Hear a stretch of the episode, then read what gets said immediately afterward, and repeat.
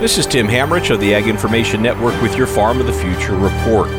Up until relatively recently, artificial intelligence almost seemed to be more of a science fiction concept than a reality. So, with the current boom of artificial intelligence in agriculture we're seeing today, some fear jobs might be jeopardized. FarmWave founder and CEO Craig Ganssle says their AI based product isn't taking jobs away, but rather assisting to help farm labor to be more effective.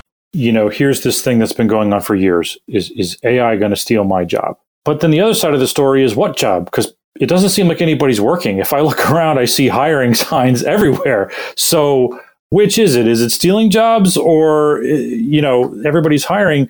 Is it is it going to step in and help automate right certain jobs that we can't find people to do, which is a real problem in agriculture. The labor market is hard to find people. Uh, farmers are like, I'm lucky enough to find somebody to show up every morning on time and just drive this combine, let alone be a skilled operator that knows how to check for loss and what to manipulate on the machine to reduce loss. So in that capacity, FarmWave is, is a huge value add to help assist, which is, I think, where it's all really starting.